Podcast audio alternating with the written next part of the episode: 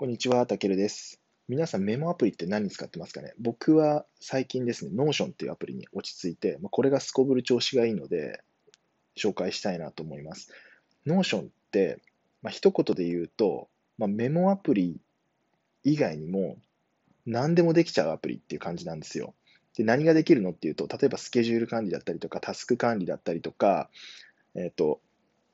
そういうのが全部網羅されてるような感じなんですよね。なんか今までいろんなこうアプリケーションを使ってやっていたようなことが、Notion 一つでできるっていう、すごいそういうメリットもあって、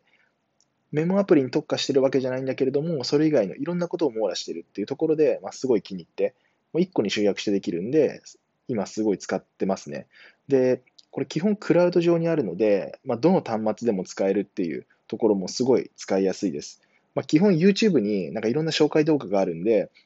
まあ、一回ちょっと気になった人を見てみてください。